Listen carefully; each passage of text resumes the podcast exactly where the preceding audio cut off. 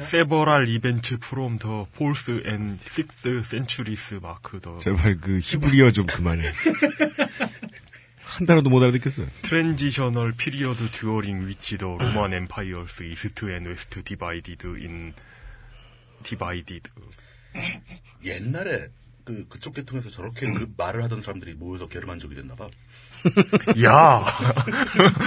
아, 서로 이제 수렵 채집하면서 여기저기 돌아다니다가, 우리 대화가 통하네, 이러면서. 네. 발음 이상하게 하는 사람들이 모여가지고 게르만이 돼가지고. 최근에, 어느 언어인지 모르겠다고 싶어서 이제 가장 사람을 헷갈리게 만들었던 케이스는, 허구현 해설이에요. 플레이오프 1차전이 끝나는 쯤에 네. 이런 말씀을 하시는 거예요. 네. 홍삼삼 선수가 쉐이브를 했어요. 네. 홍삼삼 투수가 왜 경기 중에 면도를 하나? 면도하다가 비었나 보지. 흥상삼 선수가 샴진을 잡으면서. 아니 그게 또 달라. BKTK의 SH 발음. 그 법칙을 참 모르겠는데 누가 인터넷 좀 정리해줬으면 좋겠는데 옛날에 그런 연구가 참 없어. 제가 그 대학교 다닐 때 네. 아동과 수업이 네. 학점 받기 좋다 그래가지고 아동과 수업을 들어간 적이 있었는데 아동학과 교수님 중에 네. 그 거의 이제 반 할아버지이신 교수님이 그 아동 심리 연구하시는 분이 계셨는데 이분이 꼭 영시에서 6시까지는 저 맨날 그러시는 거예요. 그게 다른 아동학교 학생들은 네. 다 이제 적응이 돼가지고 안 웃는데 나는 그게 나올 때마다 계속 터지는 거야. 나중에 한 번은 상당히 열강을 하시는 양반인데 그분이 네. 나중에 딱 한 번 이제 텀다 터졌어요. 영시에 1시, 2시, 3시에 5시에 6시에 8시에 9시에까지 그걸 너무 크게 웃어버려가지고 강의실을 혼란 혼돈의 도가니로 만들어버리고 진짜 미안했던 기억이 나요. 예. 아니 이 말씀을 왜 드렸냐면 요새 허구현 해설위원을 보고 무슨 생각이 들었냐면 그 양반의 잘못은 아닌데 우리 저 홀짝 기자도 그 SK 팬이에요. 야구 열심히 보는 사람이에요. 그래요? 네. 네. 이런 얘기 하더라고. 그 저 준 플레이오프 때 중계에 나오면서 그러니까 허구현 해설위원의 많은 어록이 있잖아요. 그 중에 하나 얘기해 주더라고요. 네. 저 선수가 네. 원광대학교를 나왔는데 의외로 아주 침착하다 이런 말 하신 거예요. 허구현 해설위원이. 그러니까 그 앞뒤 이렇게 문맥상 원광대학교를 나왔음에도 침착하다. 의외로 아주 침착한 선수다. 네. 네. 이건 고정관념이 아닌 게 방송가에서 보면 짬이 되게 오래된 방송인들은 말을 그렇게 해요. 말을 되게 못해요. 그 무슨 말이죠? 앞뒤 막 틀려요. 막 던져요. 그러니까 그 허구현 의원의 말은 그거였을 거 아니에요. 저 선수는 원광대학교를 나온 선수인데 굉장히 침착한 선수예요. 의외로 굉장히 침착하다. 예. 원광대학교를 나왔는데 의외로 이렇게 되니까. 네. 근데 이 말을 맞는 말을 주조할 때는 그 스스로를 이 바깥 세상이랑 연결시키면서 계속 조심하면서 말하기 때문에 말을 안 틀릴 수 있는 거잖아요. 근데 이 오래된 방송인들은 왜 조심을 못하냐? 되게 오랫동안 아무도 안 건드린 거죠. 대한민국의 되게 우울한 문화 중에 하나인 것 같아요. 말을 못해도 건드리지 않는. 그렇게 악플 내기 좋아하는 사람들이 많은데 말을 문단 하나를 어떻게 잘못 말하느냐를 생각하지 말고 그건 정관의 차이, 사상의 차이니까 문장 하나를 잘못 말하는 걸 가지고 허구나 꼬투리를 잡는 문화가 있었으면 좋겠어요. 네. 이 노인네들이 언어 두려운 줄을 모르게 만들었다. 이 우리가 그렇게 만든 거라는 것이 버릇없게. 허구는 한 사람의 잘못은 아니다. 굉장히 중요한 문제인데. 네. 심각한 문제인데 진짜. 역시 항상 뭔가 배울 점이 있어요. 크게 걱정합니다. 예. 굉장히 중요한 문제. 근데 진짜 박병호는 진짜더라. 박병호 손승락은 진짜더라. 네. 진짜라는 것은? 진짜라는 것은? 진짜 배기. 그 두 선수를 볼 수 없기 때문에 올해 대한민국 프로야구가 끝났다. 예. 그러니까 진짜 슬러거와 진짜 마무리. 진짜 선수다. 예, 진짜 선수. 와. 예. 근데 지금 UMC님이 지적한 사실은 나도 굉장히 많이 생각을 했던 건데. 네. 근데 그게 저거랑 또 이어져요. 뭐요? 듣는 사람들이 몰라, 그걸. 전 그렇게 생각 안 합니다. 틀렸다는 사실을 모른다니까? 전 그렇게 생각 안 합니다. 진짜? 예. 그러니까 모두의 비겁한 암묵적인 합의라고 생각합니다. 알만한 사람들은 비겁해서 얘기를 안 하고. 네. 상당수의 사람들은 그걸 몰라가지고 누군가 지적을 해야지만 알아. 아, 저는 그렇게 생각 안 합니다. 아이, 저는 모두가 다 알고 있다고 생각합니다. 아니야, 모두가 알진 문장을 이해 못한다니까. 문장을 이해 못하는 사람이 반이 넘는다니까. 자기가 말하면서도 이해 못하는 사람이 있는데. 그러니까 귀찮아서 모르는 사람들이 있는데 귀찮지 않은 거면 몰라도 무시하는 거라고 저는 그렇게 믿습니다. 왜냐하면 자기들이 그렇게 틀렸을 때도 지적 안 나가고 싶거든요. 아, 제가 공범이다. 제가 네. 최근에 친구 결혼식을 갔는데 네. 어떤 분이 이제 주례 선생님이 네. 말씀을 하시는데. 신랑 신부한테 그러는 거예요. 뭘? 그 지금은 경쟁 사회다. 그러니까 서로 존댓말을 쓰라는 거예요. 뭔 소리야? 모르겠어요.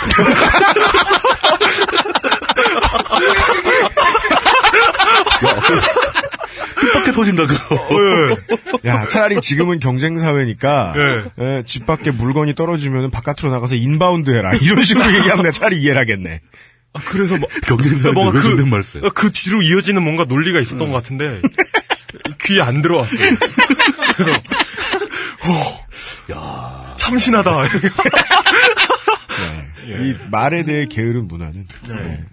그게, 그렇게 말에 대해서 게으르고 지나치게 불필요하게 관대한 문화가 이어지면서 변희재 같은 놈이 나온 거라고. 아니, 변희재가 진짜 그렇게 앞뒤 안 맞는 말을 막 나불대는데도 아무도 그 문제에 대해서 별로 심각한 제지를 안 해. 그게 진영의 논리로 갈 게 아니라 너는 말 자체가 앞뒤가 안 맞지 않냐 이런 지적이 들어가야 되거든. 저는 논객까지나 정치인까지 갈 것도 없다고 생각해요.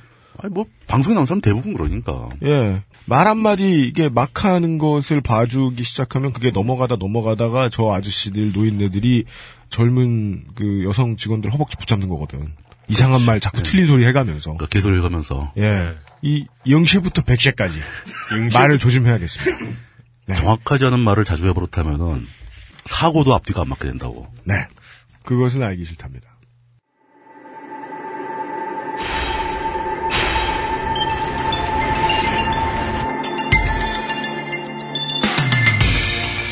히스테리 사건 파일 그것은 알기 싫다가 최초로 알려드린 사전투표제도. 지난 재보선에서 죄송합니다. 재보선에서 히스테리 이렇게 빨리 할 필요 없죠. 네. 이용이 시립대를 나왔지만 의외로 말을 잘 못한다. 네.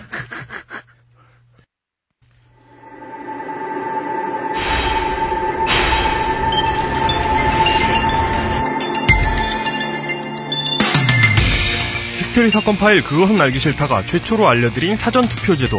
지난 재보선에서 잘 써먹어보셨는지요? 이번 재보선에도 가능합니다. 화성과 포항 울릉 유권자 여러분 참고하세요. 그리고 또 새로운 선거제도가 도입 준비 중에 있습니다. 좋을지 나쁠지야 제도를 도입해봐야 알겠지만 저희의 예상으로는 국회를 쉽게 통과할 것 같지는 않습니다. 기성 정치인들에게는 무조건 손해거든요.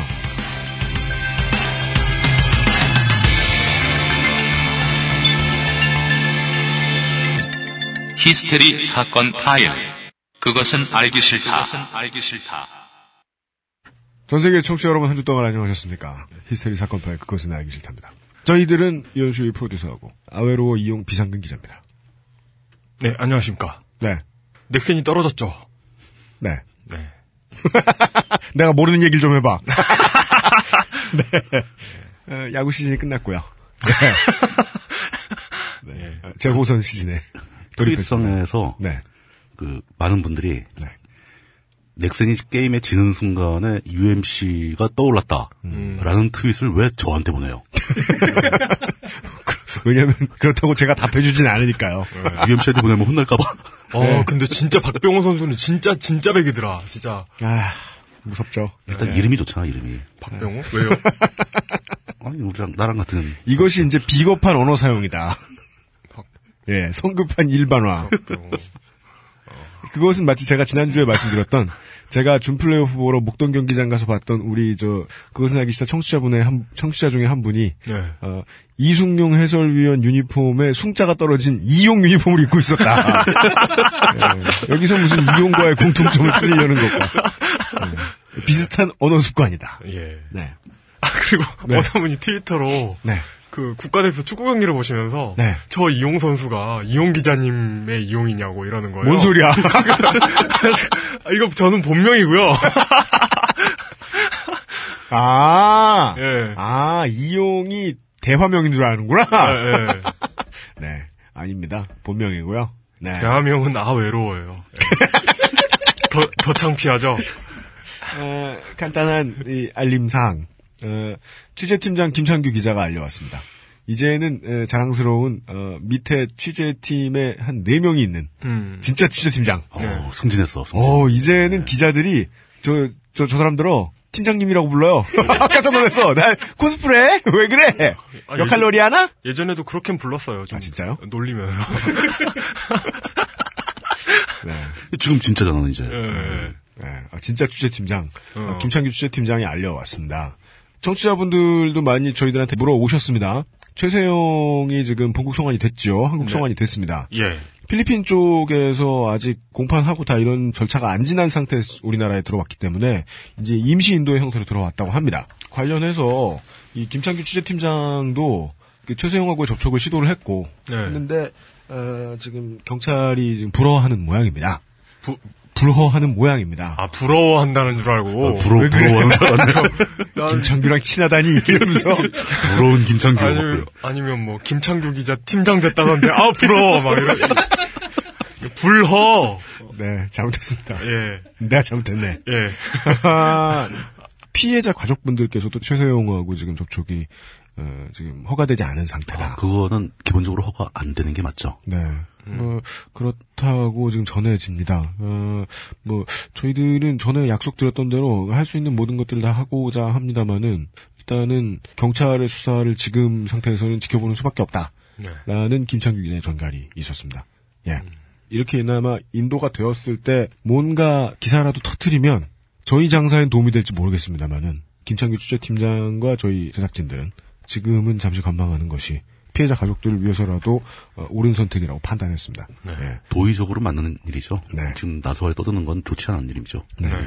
다시 전해드릴 기회가 생기면 전달해드리도록 하겠습니다. 자, 훌륭하지 않습니까? 이렇게 도의를 생각하는. 예.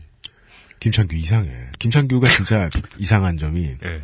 무슨 일이 이제 복잡한 게 생겨가지고 언제나 결론을 내야 될 때 보면 네. 꼭 잘 물러서요. 네, 맞아요. 네, 네. 아무도 안 하면 하려고 그러고, 네. 네, 누가 일을 할 사람이 있다 싶으면 불러서요. 네. 네, 꼭 도의를 찾아.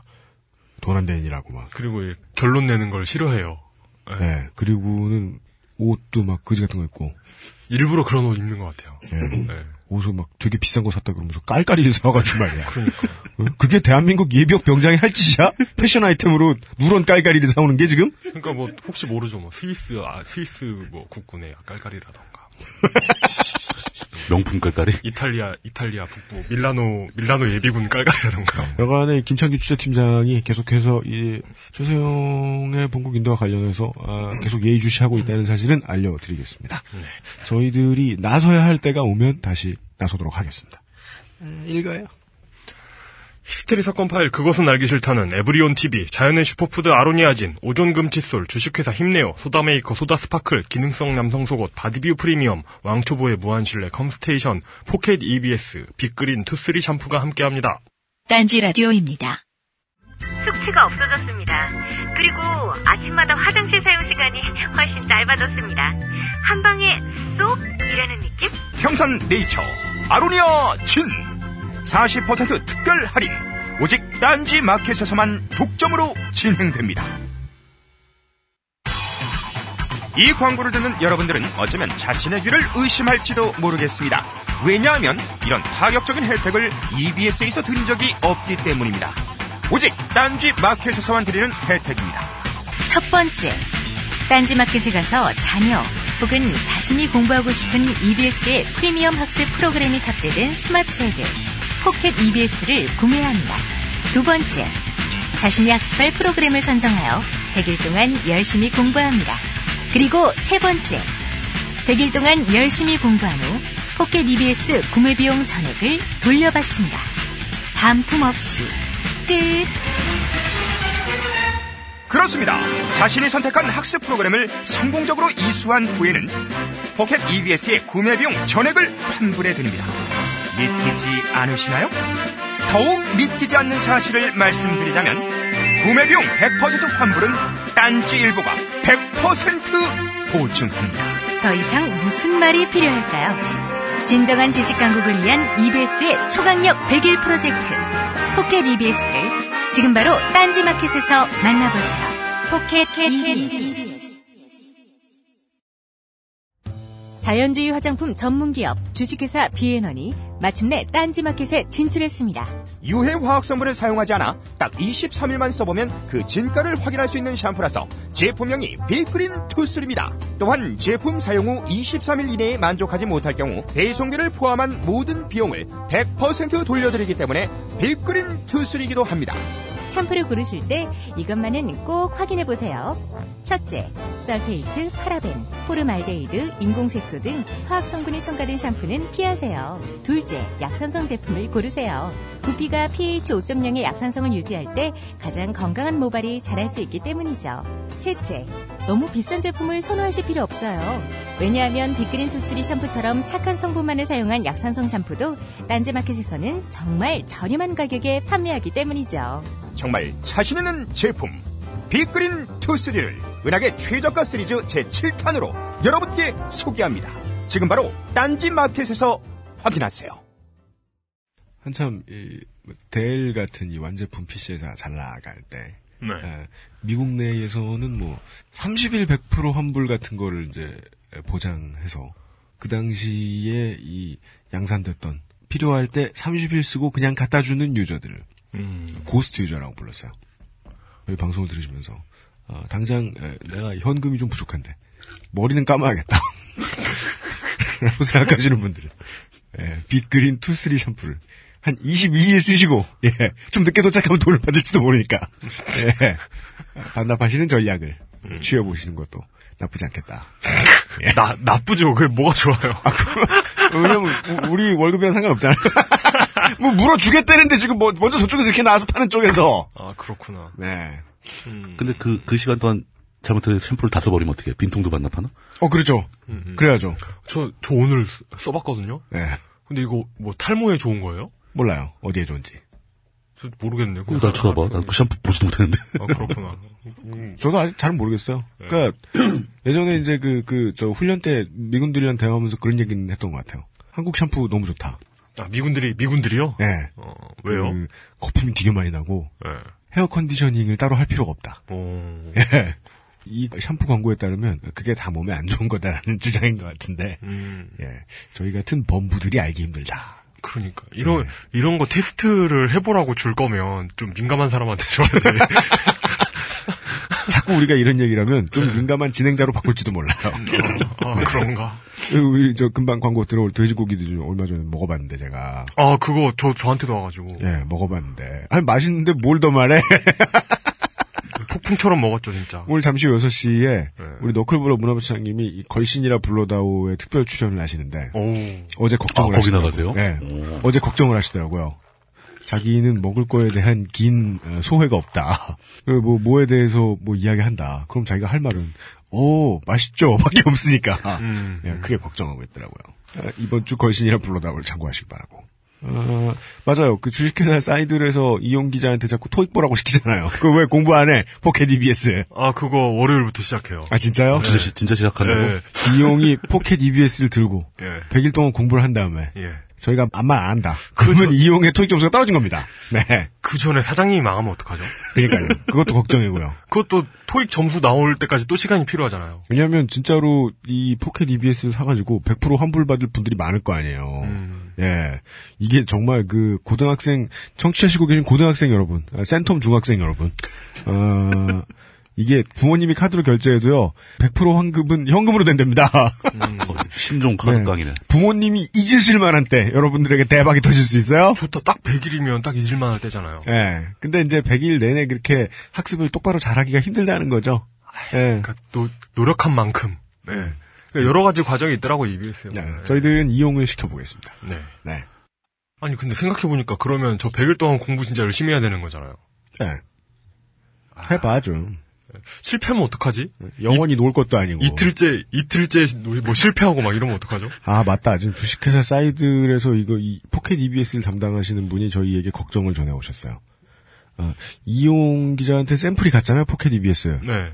그거 나쁜 기계도 아니잖아요. 비록 진저브레드지만. 예. 예. 좋은 기계인데 이거를 이용한테 써보라고 줬는데 이용이 자기가 100일 동안 공부를 다 하면 환불을 받으려 든다. 예. 뭔 소리야? 돈도 안 내놓고. 아니, 안 그러죠. 낸 게 있어야 환불 받지. 예. 아, 저는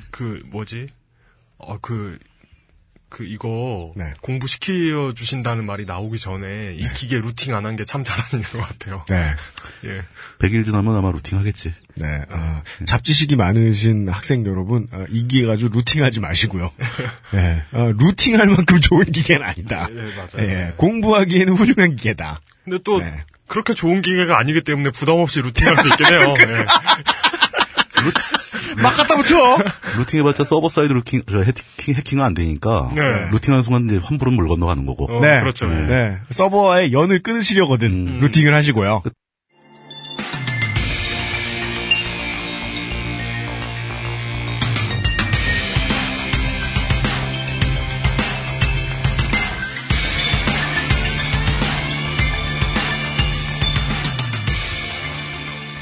그것은 알기 싫다 일부. 시사, 해설. 그렇게는 알기 싫다. 세상 어디나 이 정치인들은 보통은 한두 가지 업적으로 기억에 남게 돼 있습니다. 어맹부의 버스. 아, 그렇죠. 청계천. 네. 김대중의 의료보험. 기초생활보호법. 네. 김대중의 그리고 인터넷 인프라 확보. 네. 네. 뭐 이런 한두 가지로 기억이 납니다. 네. 예.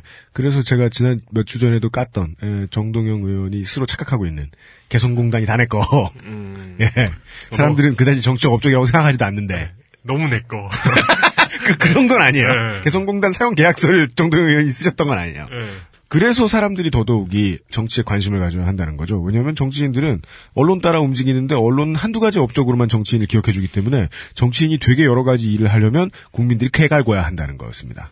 하지만 다시 돌아와서 정치인은 어차피 한두 가지 업적을 만들고 그 다음에 사라져가게 돼 있기 때문에 가장 최근에는 대표적인 예는 한국이 아니라 미국에 있었죠. 지금 그 난리 나고 있는 거요? 네. 난리가 정리됐죠. 정리됐어요? 네. 어떻게 정리됐어요? 공화당이 졌죠. 오, 오바마 대단하다. 들어줬죠. 네. 그게 그럴 수밖에 없었어요. 애초에 무리한 행동을 한 거거든요. 네. 공화당의 티파티로 대변되는 그 세력들이 네. 너무 과한 요구를 하니까 오히려 이제 중도 성향의 의원들이 나서가지고 그 협상안을 만들어냈고 전체 미국의 유권자들한테 티파티 애들이 너무 좀 심하다라는 인식을 남기고 끝났어요. 굉장히 크게 손해본 거죠, 공화당은. 네.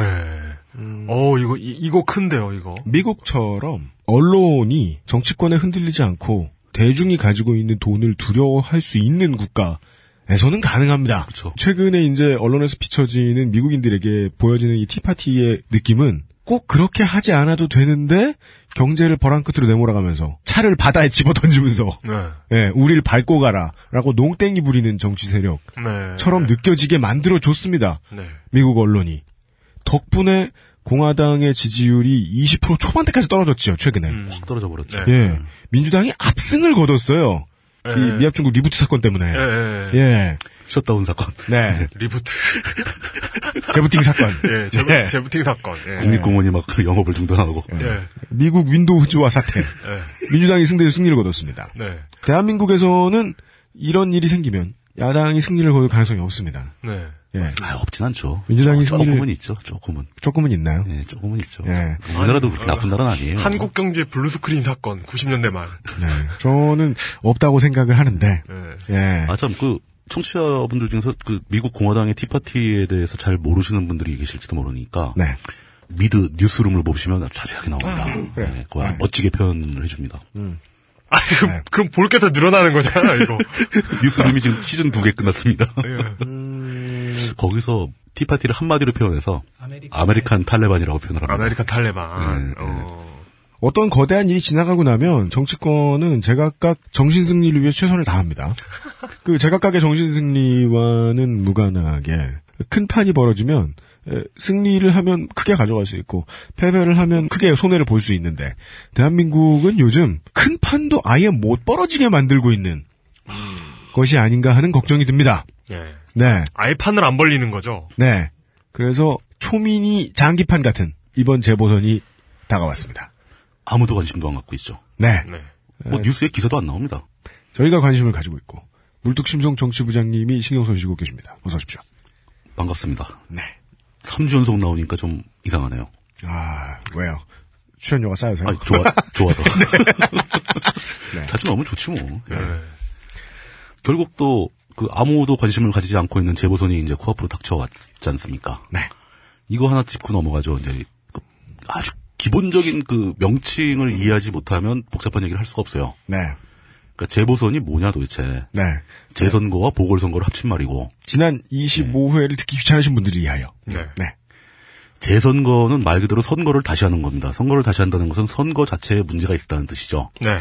그러니까 보통 정치인이 그때 당선됐던 사람들이 당선 무효에 해당한 형을 받게 되면 선거를 다시 하게 됩니다. 당선 무효? 예. 당선이 무효였다는 건 선거가 무효화된 거잖아요. 그러니까 재선거를 해야죠. 그리고 이제 보궐선거는 뜻이 다릅니다. 선거는 정상적으로 치러져서 당선자가 나왔는데 네. 이 당선자가 모종의 사정으로 인해서 더 이상 직을 유지할 수 없을 때 자리가 비었을 때 네. 그때는 보궐선거라는 거죠. 요번 지역구 두 곳에서 선거를 하는데 하나는 재선거고 하나는 보궐선거입니다. 규모는 작은데 어쨌든 골고루 다 있어요. 구색은 다 맞추네요. 예. 네. 좋은 사정은 아닙니다만. 예. 예. 경북 포항 남구 울릉구는 이제 그 유명한 김용태 전 의원의 지역구죠. 네. 이 그 성범죄 사건. 재수 성추행 의혹을 사고 있는 김영태 국회의원 당선자가 의혹이 제기된 지 열흘 만에 새누리당을 탈당했습니다. 자신의 성폭행 시도를 시인한 듯한 음성이 담긴 녹취록 공개에도 결백을 주장하던 새누리당 김영태 당선자. 어젯밤 김 당선자를 당 윤리위에 넘기기로 했다는 당의 결정이 나오자 끝까지 버티던 그도 결국 탈당을 선언했습니다. 무소속 김영태 의원이 대법원에서 당선 무효형이 확정돼 의원직을 상실했습니다. 대법원 일부는 19대 총선을 앞두고 사전 선거운동을 하고 선거운동원에게 금품을 제공한 혐의로 기소된 김 의원에 대한 상고심에서 징역 1년에 집행유예 2년을 선고한 원심을 확정했습니다. 별로 길게 자세하게 설명하고 싶은 생각이 안 드는 사람입니다. 네. 일단 그 사람은 이분에 대한 긴 설명은 가능한 한 아브나인 이용고에서 해주었으면 좋겠습니다. 그쪽에 어울리는 사람이라서. 네.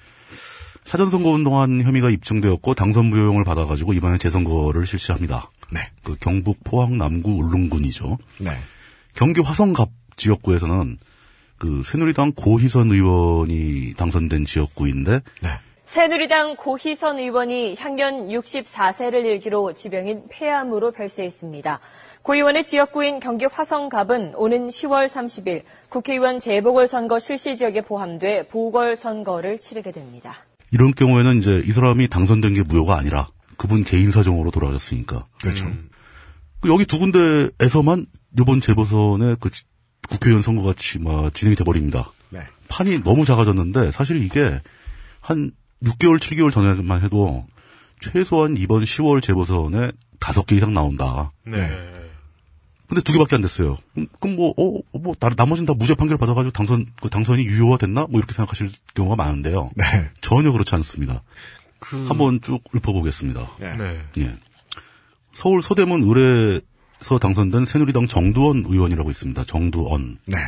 서울고법은 정치자금법 위반을 비롯한 혐의로 기소된 정두원 의원에 대해 징역 10월을 선고했습니다. 고법 2심에서 징역 10개월에 추징금 1억 1천만 원짜리 선고를 받은 상태입니다. 이 정도면 당선 무효형입니다. 예. 네. 근데 대법원 판결이 아직 안 나왔죠. 고로 무죄 추정 원칙에 의하여. 그러니까 아직은 그 의원직을 유지하고 계시는 거예요. 예. 대법 판결, 확정 판결이 나와야지 이제 의원직을 상실하게 되니까. 네. 그리고 이번 재보선에 빠졌습니다. 요거 2심 판결 받은 게 7월 달입니다. 그리고 인천 서구 강화 을에 또 새누리당 안덕수 의원이라고 당선된 분이 계시는데 이분은 이제 자신이 선거법 위반으로 걸린 게 아니라 선거 회계 책임자가 항소심에서 집행유예를 선고받아 안 의원이 의원직 상실 위기에 처했습니다. 이렇게 되면 어떻게 돼요? 현행 공직선거법은 선거사무소 회계 책임자가 징역형 또는 300만 원 이상 벌금형을 확정받을 경우 후보자의 당선을 무효화하도록 규정하고 있습니다. 아, 300만 원 이상? 그럼 네. 이것도 얄짤없네요. 징역 10개월이니까. 네. 이것도 이제 당선 무효형에 해당하죠. 네. 근데 아직 대법 판결이 없어요. 네. 2심 판결 받은 게 이분은 지난 4월입니다. 4월이면은 네. 이게 반년 넘게 지났습니다. 반년이 넘게 지났죠. 네. 네. 네.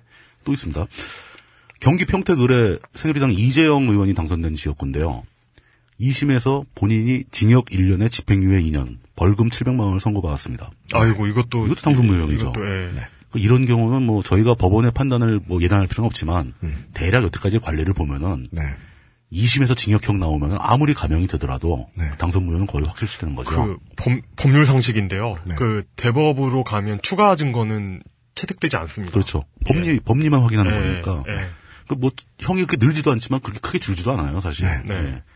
네. 이재영 의원 같은 경우는 2심 선고를 받은 게 지난 3월 달입니다. 네. 또 있습니다.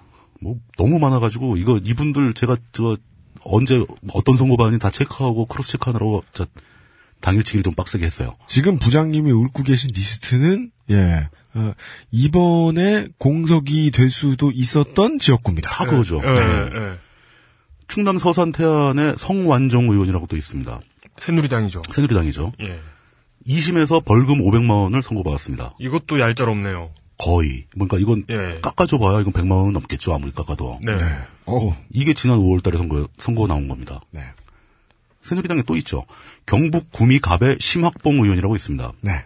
이분은 지난 2월 달에 고법에서 그 벌금 300만 원형을 선고받았습니다. 야, 이건 2월입니다. 2월. 이건 애매하다. 이거 300만 원 애매하다. 고법에서 2월입니다. 내려갈 수도 있고 안 내려갈 수도. 그렇지만 예. 2월 달에 2심 선고를 내고 아직까지 대법이 거의 판결을 안 한 상태인 거예요. 거의 1년이 돼 가는데요. 그렇죠. 2월 달이면 벌써 1년 가까이 돼 가는데. 네.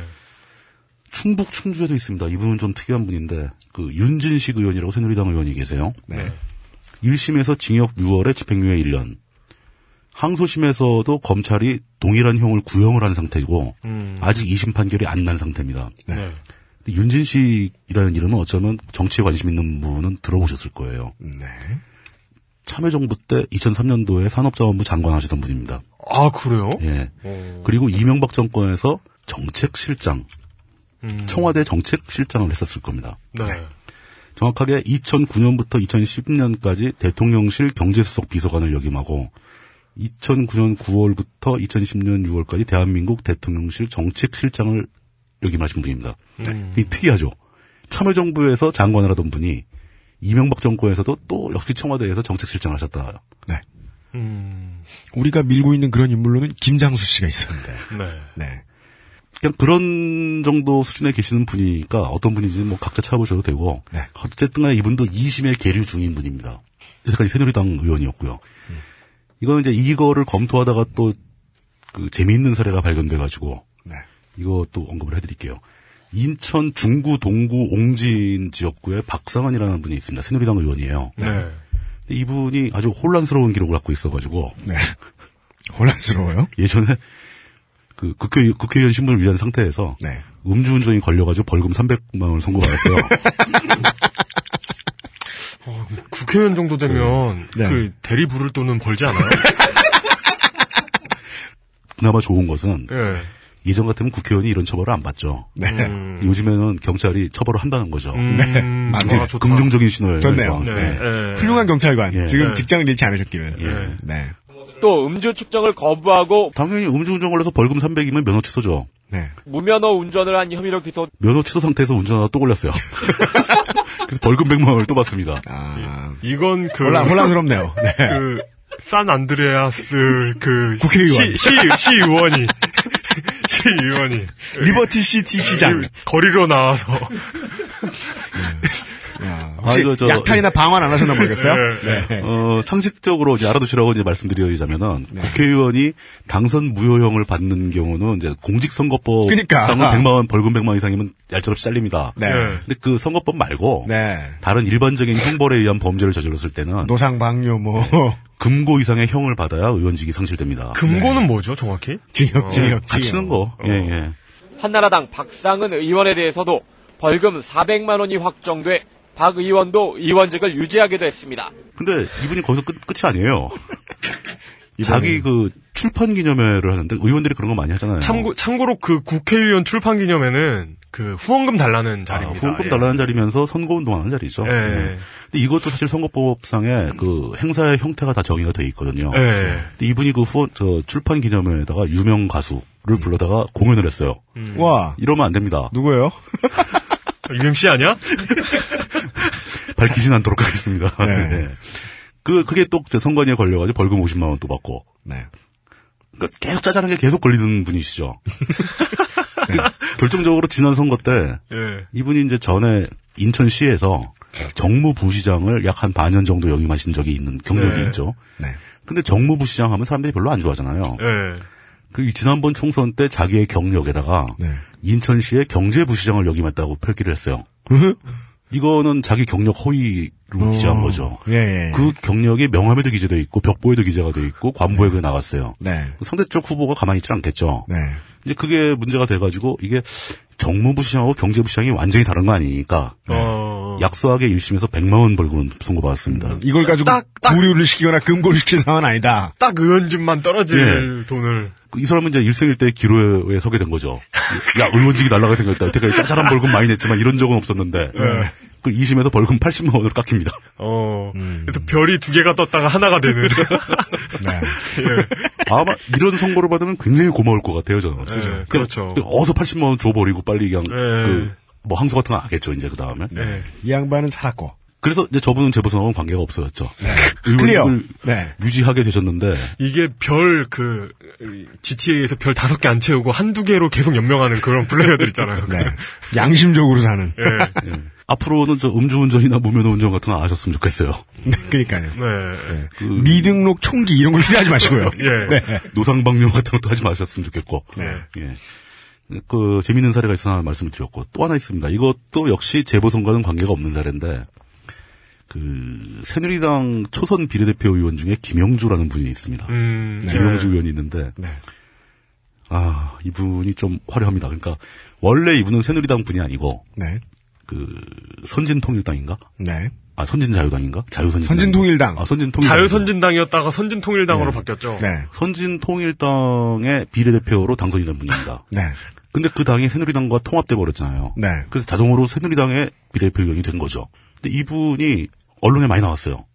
별로 뭐 좋은 거로 나온 건 아니지만 어떤 선거법 위반 혐의를 받고 이제 기소가 됐는데 네. 그 혐의가 뭐냐면은 비례대표 공천을 대가로 50억을 빌려주겠다는 약속을 했다. 그러니까 이게 돈을 준 것도 아니고 50억을 빌려주겠다는 약속을 하고 그 대가로 비례대표 후보 자리를 받았다. 이런 걸 그거라고 하는데 선물이라고 하는데 하늘이 내려준 재주네요. 옵션이다 옵션. 아 근데 이게 현행법상으로는 이게 약속을 한 게 인정이 된다면은 네. 그 굉장히 심각한 범죄입니다. 그러니까 그 일종의 비례대표 공천 헌금과 유사한 사건인 네. 거죠. 예. 근데 돈을 안 냈어. 그러니까 50억을 준 게 아니라 50억 대출권을 준 거 아니에요? 대출권을 준 거죠. 네. 그랬는데 이분이 자기는 그런 약속을 한 적이 없다. 예. 그러면서 재판 과정에서 막 증인을 막 신청합니다. 그 증인으로 신청된 분들이 화려해요. 이인재, 심대평, 네. 심지어 이제 막 이회창까지 언급이 막 됩니다. 네. 오. 그런 분들이 잘 안다. 내가 50억 주기로 약속한 적이 없다는 걸 잘 알 거니까 증인으로 불러달라. 그럼 불려갔나요? 뭐 불려간 분도 있고 안 불려간 분도 있고 이분들께 재판 중이에요 지금. 네. 근데 2심까지는 선고를 받았거든요. 네. 근데 이제 여기서 이제 뭐가 문제가 되냐면은. 법정에서 국회에다가 김영주 의원에 대한 체포동의안을 제출합니다. 법정에서 이 사람을 구속 수사를 해야 된다라고 생각을 한 거예요. 아, 이거 이석기가 문제가 아니구만요. 그래서 김영주 의원 체포동의안을 놓고 새누리당과 민주당 사이에서 설전이 오간 적도 있었어요. 이건 기사화가 많이 됐습니다. 네. 그렇죠. 이게 상황이 좀 약간 심각한 거죠. 법정에서 어느 정도였길래 네. 현역 의원 체포동의안을 막 제출했을까? 이분은 결국 미등록 총기를 들고 가서 50억은 밀어주겠다니까? 비리자리를 달라니까? 김영주 의원 측의 의견은 네. 자신의 혐의가 네. 오로지 진술에만 의존하고 있다. 증거는 하나도 없이 그 증인들의 진술에만 의존하고 있는데 네. 그 진술 자체가 네. 첫 번째는 뭐 매수와 또 검찰의 협박과 네. 이런 거로 만들어진 거짓 증언이다. 그렇죠. 그렇게 네. 주장해야죠. 그렇게 주장을 하고 있습니다. 그렇게 주장을 하면서 이제 검찰이 주장한 게 그 사람한테 50억을 빌려주면 공천을 해주겠다라는 약속을 제안한 사람, 뭐 당 쪽의 당직자겠죠. 네. 그 전 선진통일당의 정책연구실장 심상옥이라는 분이 네. 그걸 했다. 라고 검찰은 주장을 하고 있는 거예요. 네. 이 김영주 의원은 심상옥 씨가 검찰의 협박에 못 이겨서 거짓 증언을 하고 있다. 그러면서 2심 끝나고 진술을 번복했다라고 주장을 하고 있는 거죠. 네. 법정에서는 그 진술을 번복을 채택을 안 하고 있거든요. 아우. 그러면서 기자회견을 발표했는데 그 내용이 아주 강도 높게 검찰을 비판하면서 검찰 개혁을 주장하고 있습니다. 이 훌륭한 분이. 예. 그 내용이 굉장히 강도가 높아요. 검찰의 고질적인 밀실 수사에 관습을 버려야 되고 뭐 막 이런 식으로 나옵니다. 야, 이게 진짜 예. 맞는 말이네. 맞는 말이긴 한데 그 말을 하게 된 동기가 좀 예. 그리고 그쪽에서는 또 이어서 뭐라고 주장을 하냐면은 네. 그 심상옥이라는 분이 자기한테 그런 50억을 빌려주겠다는 제안을 했다 뭐 이런 협박을 하게 된 그런 증언들이 다 거짓 증언인데 누가 이 거짓 증언을 사주했느냐? 자기가 당선 무효가 돼가지고 비례대표 의원직을 잃게 되면은 네. 새누리당의 차기 비례대표 순번이 의원이 될 거 아닙니까? 그 사람이 사주하고 있다. 이렇게 주장하는 거예요. 자기가 그 비례대표가 되려고. 예. 비례대표가 잘리면은 그 다음 순번이 올라가는군요. 그렇죠. 뭐 비례대표 의원직을 상실하면 순번이 들어가죠. 근데 그렇게 따지면은 제가 알기로 지금 이 양반이 2012년에 그 총선할 때 비례대표 2번이었을 겁니다. 왜냐하면 예. 모든 당이 다 1번은 여성이니까. 그러니까. 예. 예. 상징적으로 주니까. 근데 이게 자유선진당 3번한테 돌아가지 않고 새누리당 뭐 20몇 번에 돌아간다. 합당을 했으니까. 야, 묘하네요. 네, 합당을 했으니까. 예, 그 자유선진당 3번 누구셨는지 지금 땅을 치고 소용없어요, 그건 뭐. 이 합종연행 개새끼들 이러면서 썩어 빠진 정치판 이러면서 개탄을 하고 있겠죠. 근데 이 김영주 의원 얘기를 좀 더 하자면 최근에 이제 모 언론사에서 보도가 나온 내용인데. 네. 굉장히 호연지기가 있어요, 이분이 진짜. 아, 오랜만에 듣는 결기. 네. 네. 그러니까 2심에서까지 당선 무효용을 받은 상태에서도 네. 의정 활동을 하십니다. 네. 5종의 법 그 개정안을 발의하는데 네. 그게 주차장 관리법이에요. 주차장 관리법. 예, 주차장 관리법 개정안을 발의하는데 그 배경에 네. 이분이 자기 사는 지역에 그 뭐 큰 오피스텔 건물이 있는 모양입니다. 그 중에 몇 개 층을 보유하고 계신 분이에요. 그러니까, 네. 그러니까 돈이 좀 많으신 분이죠. 아, 그렇죠. 예. 50억을 빌려줄 수 있는 사람이겠죠. 예. 네. 뭐 한 푼도 없는 사람이 뭐 그런 약속을 할 수도 없잖아요. 그렇죠. 네. 네. 제가 UMC한테 50억 빌려드릴까요? 이러면 오케이. 빌려줘봐 어디. 네. 이런 반응이 나오겠죠. 네. 그렇다고 해서 그 비례대표 자리를 주진 않겠죠. 그러니까 빌려줘가 아니라 어디 한번 빌려줘봐가 되겠죠. 네. 네. 이분이 자기가 보유한 몇 개 층을 보유한 그 오피스텔에 주차장 시설이 개비가 됐는데 그 주차장이 기계식 주차장인 거죠. 이 장비가 현차장에 들어와가지고 소음과 진동이 발생했다는 겁니다. 네. 예. 그래서 이게 그 입주자로서 피해가 발생하니까 네. 그 업체한테 시설을 다시 바꿔라 라고 하는데 업체가 말을 안 들으니까 네. 조르다 못해 네. 그 주차장 관리법을 개비해가지고 네. 그 업체가 만든 주차장 그 시설이 불법화될 수 있도록 네. 법이 발의가 됩니다.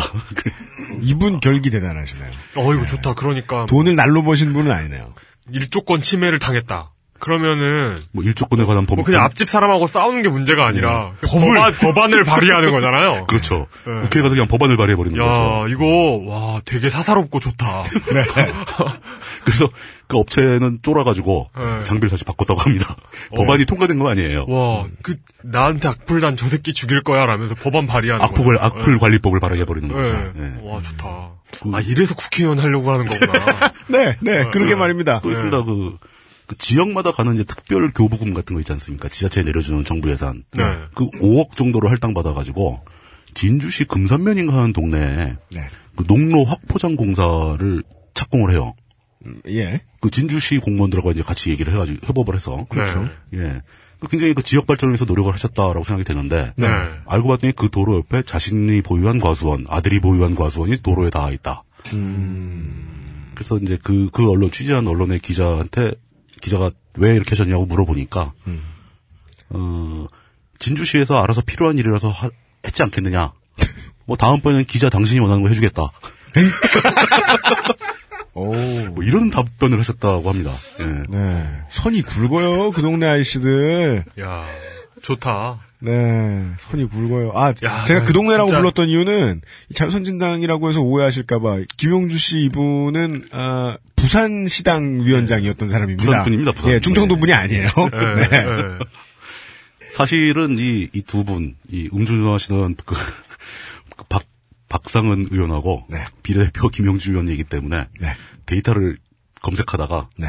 막 여기저기 연락하고 막 물어보고 이러다가 네. 옆길로 새는 바람에 네. 시간을 엄청 소모했습니다. 네.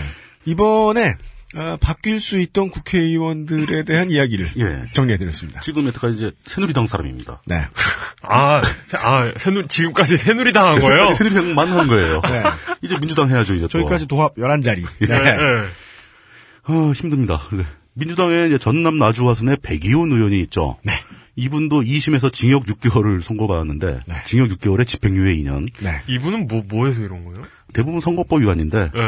이분이 선고받은 시점도 8월입니다. 8월. 이제 대법원 판결만 남은 상태인 거죠. 네. 경기 수원 의뢰 신장용 의원도 2심에서 벌금 300만 원을 선고받았죠. 네. 5월 달에. 저기 전주 완산 의뢰 이상직 의원도 2심에서 벌금 300만 원을 받았습니다. 이것도 역시 5월입니다. 역시 의원직이 날아가는. 위태위태하죠. 예. 네. 그리고 인천 계양을의 최원식 의원도 6월 달에 2심에서 벌금 300만 원을 선고받았습니다. 이분은 다 위험한 분들이에요. 네. 네. 이분들도 역시 대법 선고가 미뤄지면서 네. 지금 요번 재보선은 다 빠진 거예요. 어차피 민주당이 빠지면 또 민주당이 되는 동네 아니냐. 거기는 재보선 하면 뭐하냐. 네. 근데 재보선은 마치 그 투수의 승패를 가름하는 것하고 같아서 꼭 잘 던졌다고 이겼다고 이기게 되는 게 아니잖아요. 그렇죠. 그 승패 레코드는 꼭 따지잖아요. 네. 그래서 전라도에는 비워주기가 모호한 겁니다. 지금. 네. 무조건 이기는 자리니까. 네. 그렇겠죠. 네. 그래서. 네. 이게 경상도 못 비워준 거랑 얘기가 정반대예요. 근데 결과는 똑같죠. 네. 네. 민주당만 있는 게 아니죠. 통합진보당 의원들도 있습니다. 네. 통합진보당의 김선동 의원은 유명해가지고 여러분들이 다 아실 겁니다. 네. 그 국회의사당 본회의장 안에서 최루탄을 하나 깠죠. 네. 이게 그때 일과성 해프닝으로 끝난 거라고 생각하시는 분들도 있겠지만, 네. 이 문제를 가지고 검찰이 이제 기소를 했습니다. 네. 죄목은 이제 특수공무집행방해죄로 들어간 거예요. 선거법 위반이 아니에요. 이분은. 네. 네. 그 금고형 이상이 나와야겠네요. 그렇죠. 2월 달에 징역 1년 집행유예 2년을 선고받았습니다. 근데 집행유예면 네. 금고형이라고 봐요? 아니 이건 징역형이니까. 징역형을 선고받았고 단지 집행을 미룰 뿐이니까. 집행유예 봐도 이거 실형입니다. 실형은 금고부 이상이죠. 네. 예. 이런 경우에 이게 형이 확정되면은 형사 사건에서 금고 이상의 형이기 때문에 김선동 의원도 의원직을 상실하게 될 위치예요. 네. 이것도 이제 밀리고 있는 거죠. 네. 광주 서구 을 지역의 오병윤 의원도 들어갔는데 이분은 선거법 위반이 아니에요. 그럼요. 정치자금법 위반으로 들어가 있습니다. 네. 이 오병윤 씨 그거 아니에요? 이정현. 그 상대요. 이정현 씨 지역구에서 승리한 오병윤 의원입니다. 아, 우리는 이정현 씨한테 관심이 더 많아요? 네. 아, 비서실장님한테? 네. 네. 아, 아니죠. 저기, 홍보수석님한테. 홍보수석님한테. 네. 비서실장은 진작에 거쳐가셨고요. 저는 이정현 지금 뭐지? 홍보수석님, 예.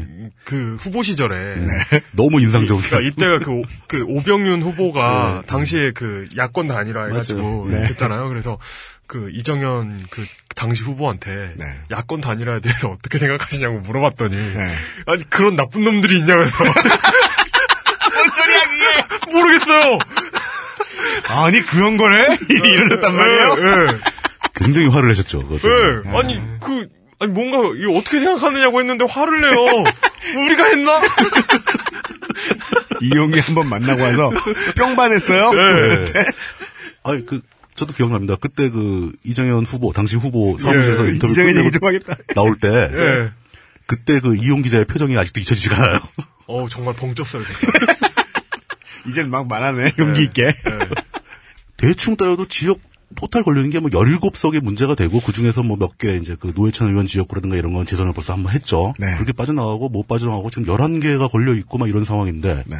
그런데도 불구하고, 요번 재보선은 2군데예요 신기하죠? 신기하죠. 네. 이건 정상적인 상황은 좀 아닌 것 같죠. 네. 김용태 의원 같은 경우야, 워낙 유명해서 시선이 집중되는 사람이니까, 네.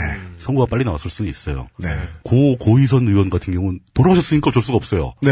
날짜 조정할 수가 없지. 네. 돌아가신 분 케이스 완전히 어쩔 수 없고, 어쩔 수 없는 거죠. 김용태 케이스는 이 대선 때 이미 버리려고 내놓은 카드였기 때문에, 심지어 이것도 확정이었어요. 탈당해가지고 무소속되고 그랬기 때문에 어쩔 수가 없는 사건이었어요. 이거. 네.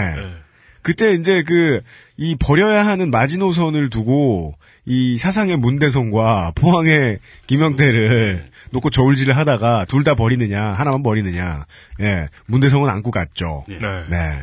그 두 케이스가 그런 케이스라는 사정을 감안을 한다면은 지금 선거법 공직선거법 위반으로 당선무효형을 거의 받을 거로 보이는 한 10개 이상의 지역구가 네. 이번 10월 재보선에 다 빠져버린 겁니다. 100% 네. 빠진 거예요. 100%. 새누리당이 이거 이제 만약에 집권 여당이 만에 하나 뭔가 영향력을 미쳤다면 아주 대승적인 차원이죠. 아주 관리를 잘한 거죠. 네, 자기네 자리만 버렸어요. 예. 네. 이 두 군데 모두가 사실상 지금 선거가 진행 중인 데를 가지고 이렇게 예측하면 안 되겠지만 네. 새누리당이 다시 당선될 가능성이 무척 높은 지역들이죠. 그렇죠. 예. 예. 네. 이런 일이 벌어지는 게 왜 그럴까요? 대법원이 이를 게을리해서 그러나? 이 사람들이 막 어디 놀러 가느라고. 현재 공직선거법상에 규정되어 있기를 네. 1심은 6개월, 2심, 3심은 각각 3개월 이내에 판결을 내리게 돼 있습니다. 네. 선거가 2012년 4월에 있었죠. 범행이 예. 그때 발생된 겁니다. 공직선거법이니까. 예. 벌써 1년이 훨씬 더 지났죠. 네. 공직선거법 위반 사범은 1년 내에 판결을 하게 돼 있는 거예요. 6개월, 3개월, 3개월 해서. 네. 아직 판결이 안 나고 있습니다. 근데 이게 대법원이 판결 안 해준다고, 삼심이 안 한다고 해서 그 법원을 잡아 족치고 이럴 근거는 없습니다. 선고 기일은 법원 전적인 법원 재량이에요. 네. 심지어 뭐 작년 재량 몇 년 전부터 법원은 특히 공직선거법상의 선거법 위반 사범에 대해서는 더 빠르게 재판을 하자. 라고 내부 기준까지 정했어요. 네. 그 기준이 뭐냐면 1, 2심은 2개월 내에 판결을 내라. 왜 이렇게 판결을 빨리 하냐면 일반 형사사건은 판결이 몇 년씩 걸려도 상관이 없어요, 사실은. 네.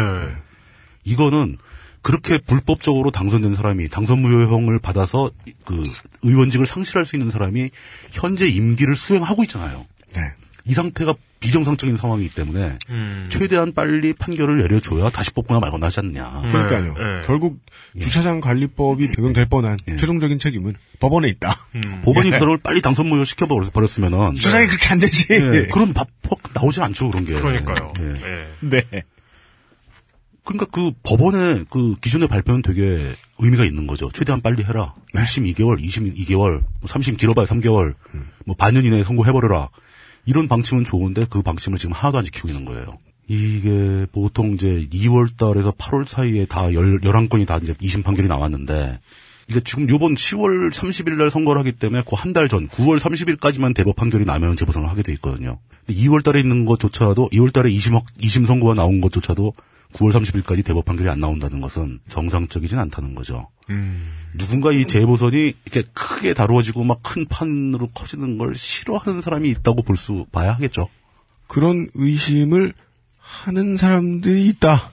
저희들은 잘 모르겠지만, 네. 저희도 그런가 보다 하고 있다. 사실 지방선거나 재보선이 이제 판이 커지면은 언제나 현 정권에 대한 심판론이 힘을 얻게 됩니다. 아, 예. 이 그렇습니다. 충청도나 서울, 경기, 인천에 조금 이제 도시화가 많이 진행된 발전된 인구 많은 쪽 한두 군데 끼고 그리고 뭐 전국적으로 뭐 너댓 개 정도의 투표구가 열린다. 그러면 판이 꽤 커지죠. 그러니까 대략 그 지역구 5개 이상 이렇게 하게 되면 이제 몇 대 몇 막 승패가 흐르면서 그렇죠. 예. 그러면서 뭐 예를 들어서 참여정부 시절에는 재보선이나 지방선거에서 대패를 했죠. 정부 여당이 열린우리당이 뭐 15대 0 막 뭐 이런 것도 나오고 막 그래가지고 그렇죠. 예. 근데 그것도 좀 웃기는 거예요. 진다는 게 대부분 그 선거법 위반 사례가 그 당시 한나라당 지역구가 다 문제가 됐으니까 그렇죠. 한나라당이 앞서가는 게 당연한 거죠. 그러니까 그렇죠. 이래서 이 전라도 전라도와 경상도는 빼고 생각을 해야 되는데 근데 50회하고 이제 조금 연결을 해서 생각을 하면 전라도랑 경상도의 승패 성적은 중요하지 않은데도 불구하고 그것까지도 지금 밀어주고 있어요. 그럼요. 예, 이게 신문에 한 줄 나는 것도 보기 싫은 사람들이 있다는 거예요. 그렇죠. 그럴 수 있어요. 어찌되었거나 이번 재보선은 그렇게 김 빠진 선거가 돼버렸습니다. 네. 아마 그 11명 넘는 그 2심 판결까지 받고 있는 사람 그 의원들은 굉장히 해피할 것 같아요. 기왕 잘리는 거 한 달이라도 더 하면 좋잖아요. 그러니까요. 세비 나와 그동안 주차장 관리법도 발의할 수도 있고 뭐. 근데 만약에 재보선 끝나고 잘리면 어떻게 돼요? 다음번에 재보선하는 거죠. 아마 다음번 지방선거와 같이 재보선을 하게 됩니다. 네. 그때까지 판결이 안 난다. 그럼 내년 10월 달에 재보선을 하게 되죠. 그러면 그 1년이라도 벌고 싶다. 이 사람들은 뭐 자신의 의지가 아니라 기이하게도 대법원이 일제히 판결을 내려주는 바람에 의원으로서의 생명이 연장되고 있는. 그 생명 연장의 꿈을 꾸고 있는 거죠. 네. 아이고. 그 본인들도 즐겁겠지만 지금 현 정국의 여당이나 대통령에 대한 지지율을 쳐다보고 있는 누군가가 보이지 않는 누군가가 있겠죠. 예. 그래서 올라갔다고 판단할 때쯤 재보선의 판이 커질 가능성이 큽니다. 우리들이 의심하고 있는 시나리오가 맞다면요. 그렇죠. 네. 그리고 거의 이제 일반적으로 보기에는 내년도 지방선거에 묻어갈 생각일 거예요. 별도로 재보선이 따로 나오면 문제가 되거든요. 네. 지방선거는 전체 전국을 다 하는 거기 때문에 거기에 이런 거 몇 개 지역구가 묻어간다 하더라도 승패가 뚜렷하게 안 보이거든요. 네. 묻어버릴 수 있으니까 정권 심판을 해봤더니 역시 새누리당이 이기는 거로 나왔다. 이렇게 얘기하고 싶은 거죠. 네. 재보선의 판이 이렇게 작아진 현실이 되게 수상하다라는 걸로 정리를 하고 그 다음에 이제 과연 그럼 지금 그 두 곳의 내용은 뭐냐 이 얘기를 해보겠습니다. 그 이야기를. 예. 잠시 후에 나눠보도록 하겠습니다. 딴지 라디오입니다. 조립 PC가 싸다는 건 알지만 혹시나 하고 불안하셨나요? 조립 PC도 성능이 좋다는 건 알지만 AS가 걱정이셨나요? 그래서 딴지마켓이 준비했습니다. 벌크 제품이 아닌 오직 박스 정품만으로 구성한 컴스테이션의 PC 세트는 제작 3년의 보증기간 동안 수리가 아닌 무상교환을 원칙으로 합니다. 조립 PC의 가격에 대기업 수준의 성능과 AS를 보장하는 컴스테이션의 놀라자 빠질 상품 제안. 지금 바로 딴지마켓에서 확인하세요. 그냥 치약이 아닙니다. 시린이와 잇몸 질환에 탁월한 효능이 있는 나노 플라즈마 치약을 이번에도 역시 오직 딴지마켓에서만 은하계 최저가로 판매합니다. 그냥 은하계 최저가가 아닙니다. 판매가 대비 무려 75% 할인된 초특급 가격대로 상품. 거기다 무료 배송까지. 으아. 마치 야동과도 같은 충격적 가격 노출을 딴지마켓에서 지금 바로 확인하세요.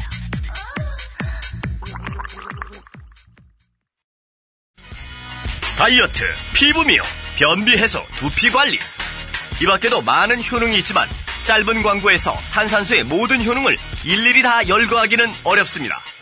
결국 탄산수 제조기의 품질과 가격입니다. 강력한 성능, 압도적 최저가의 소다 스파클이 딴지스를 후원합니다.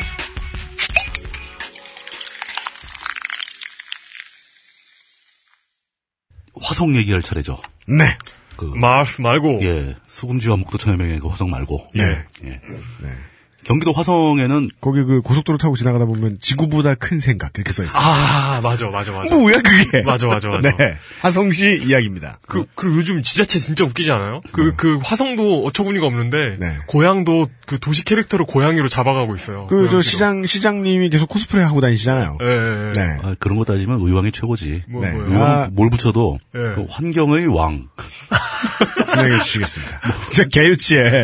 경제의 왕. 뭐 경제 잡으면 경제의 왕. 무조건 왕이래. 경기도의 왕. 이렇게 되는 네. 거지. 어쨌든 간에. 네. 화성에는 서청원이 출마를 했는데. 대법원이 공직선거법을 어긴 혐의로 기소된 친박연대 서청원 대표와 양정래 김노식 의원에게 징역형을 최종 선고했습니다. 서청원 대표는 징역 1년 6개월. 서청원이 왜 화성에 나가는지는 아무 이유가 없습니다. 알고 싶어하지도 않아요, 사람들이. 네. 보통 지역구는 아무래도 이제 그 지역에 연고가 있는 경우가 많은데 네. 거물들한테는 이런 룰도 필요가 없어요. 그렇죠. 예. 네. 그냥 마침 그때 금배지를 달아야 할 필요가 있고 네. 그 자리에 재보선이 있으면 자기가 출마를 합니다. 네. 공천을 받아요. 네. 그 화성의 그 민주당 상대 후보는 오일용 후보가 나왔는데 네. 별로 그렇게 뭐 이렇다 할 말씀을 드릴 만한 내용이 없어 보이네요. 저 드릴 말씀이 너무 없어요. 네. 많이 찾아봤는데. 오일용! 그거밖에 생각이 안 나와요. 드릴 말씀이 없어요. 그 원래 뭐 하던 분이에요? 교성시당 위원장이겠죠. 거기서 그 지원위원장 하시던 분이죠. 이게 그 국회의원이 거물하고 알 수 없는 사람을 부딪혔는데 그 알 수 없는 사람은요, 원래 있던 예. 그 시당 위원장한테 순번이 돌아온 거예요. 거물들이 들어오겠다는 사람이 없어가지고. 정확히 표현하면 옛날에는 지구당이라고 표현을 했는데, 요즘엔 지역위원회라고 그러죠. 운영위원회. 네, 그렇죠, 예. 그 위원장들이 나오는 겁니다. 약간 웹툰과는 관련이 없으신 예. 네. 오일용 후보가 계십니다. 좀 이제 선전을 해주시길 바라는 마음이 좀 있는데 네. 뭐 이렇게 저 응원하는 말을 표현하는 것도 정치적 입장에서 중립의 의무를 약간 벗어난 일일 수도 있죠. 우리한테 그런 의무가 있나요? 없어요. 네. 없어요. 없죠. 우리 네. 그런 거 없어요. 근데 일단 이제 얘기거리는 서청원한테 많으니까. 네. 서청원이라고 하면은 그냥 딱 떠오르는 말 자체가 친박의 원조입니다. 네. 원조 친박. 네. 친박 원조 중에서도 굉장한 거물 수준이죠, 서청원은. 얼마나 거물이냐. 미래의 희망연대 비례대표를 했던, 참, 하기 어려운 자리.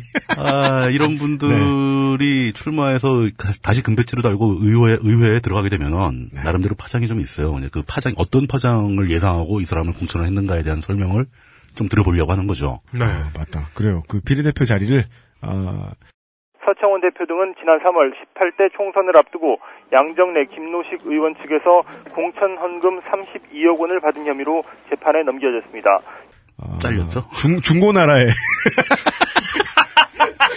네. 내고사절 이런 데로 오셔가지고 네 그것 때문에 예 당선 무효가 되셨어요? 이게 그러니까 비례대표 공천 과정에 개입해가지고. 공천헌금 받은 거예요, 쉽게 얘기해서. 네. 그게 인정이 돼가지고, 예. 그 의원직 상실을 했었죠. 네. 근데 일반적으로, 이렇게, 선거법에서도, 선거운동 과정에 무슨 돈을 돌렸다거나 이런 문제가 걸리는 건 좀 나아요. 네. 이 공천을 대가로 돈 받은 건 굉장히 악질적인 범죄입니다. 네. 허경영이 이래서 확 갔죠. 네. 예. 허경영은 뭐 짜잘하게 돈도 얼마 안 되고 그 뭐 네. 우리 모두의 페이버릿 허경영이. 예. 네. 돈을 받고 그 차 위에 금송아지 올렸다가. 네. 뭐 일설에 의하면은 주유소에서 기름을 넣고 네. 알바가 기름값 달라고 하자. 네. 내가 허경영이라고 외쳐 주장하면서 기름값을 안 주고 도망가다가 붙잡혀가지고. 아, 그건 장부에 자기 이름이 있을 거라는 뜻이 아니라. 아, 네. 그럼 혹시 그 금송아지가 저는 그 무슨 그 자동차용 벨리탱크나. 너무 커서. 네, 자동차의 그 주행거리를 연장시키기 위해서 뭐 그런 게 아니었나 싶었는데. 네. 에어로 다이나믹 디자인. 네. 네. 서청원 씨는 당시 미래희망연대 대표로 공천권을 좌우면서 범죄를 저질렀던 사람입니다. 네. 네. 그냥 그게 의혹이 있는 게 아니라 법정에서 확정 판결을 받아가지고 의원직을 상실했던 전과자예요. 네, 여기까지 들어도 뭔지 모르시겠다면 매관매직이라고요. 업종이 있습니다. 네. 그냥 돈 받고 판 거예요, 자리를. 네. 예. 근데 보통 새누리당이라 해도 중고나라 새거 같은 비례대표 자리 있습니다. 박빈. 예. 네. 아무리 거물이라고 해도 이런 범죄를 저질러서 의원직 상실을 받은 사람을 바로 공천하진 않아요. 이런 사람을 전혀 연고도 없는 화성에다가 공천을 할 정도면은 굉장히 필요했다는 뜻이죠. 네. 이 사람이 원내에 들어와서 해야 할 뭔가 중요한 일이 있었다는 거죠. 그게 뭐냐라고 생각을 해보자는 거기에 겁니다. 승패가 중요한 게 아니고 예, 예. 서청원 본인이 중요한 겁니다. 이 국회 안에 네. 300명 국회 안에 서청원이라는 사람이 들어오길 바라는 거죠. 누군가가. 국회 안에 한마디로 누군가가 이 사람을 꽂아놓고. 그렇죠. 서청원이 필요했던 거예요. 예, 누군가. 예. 왜 필요했을까요? 이제 그걸 보자는 거죠. 서청원을 공천하는 사람들이 관련이 아무래도 있겠죠. 공천권은 지금 현재 정당의 대표가 공식적으로 갖고 있습니다. 네. 물론 이제 청와대의 의중을 따라야 되겠죠. 대표도. 네. 그렇다면 황우여 대표가 현재 새누리당 대표죠. AKA 황우려 대표. 예. 네. 공식적으로는 황우려 대표가 서청원을 공천하자고 주장을 한 거고 그게 당내에서 크게 반발이 없었기 때문에 통과가 됐고 물론 이 사건으로 인해서 민주당은 상당히 많이 반발을 했죠. 네. 그 정치도 이상 어떻게 그런 사람을 바로 당장 공천을 하냐. 그러니까요. 네. 이건 옳지 않은 일이라고 했지만 다 무시당했죠. 네. 아무도 봐주지도 않았습니다. 이렇게 올라간 서청원이 만약에 당선이 안 되고 떨어지면 그냥 떨어지는 거죠, 뭐. 네. 그 서청원을 필요로 하던 사람들은 좀 뻘쭘하겠죠. 이게 타격 같은 소리 하고 있네. 괜찮습니다. 정치평론가들 그런 얘기 좀 안 했으면 좋겠어요. 네, 뭐 낙선은 타격이 아니에요. 휴식이지, 휴식. 그 얘기를 한번 풀어보기 위해서 네. 그 친박계에 대한 얘기를 좀 더 해보기로 하겠습니다.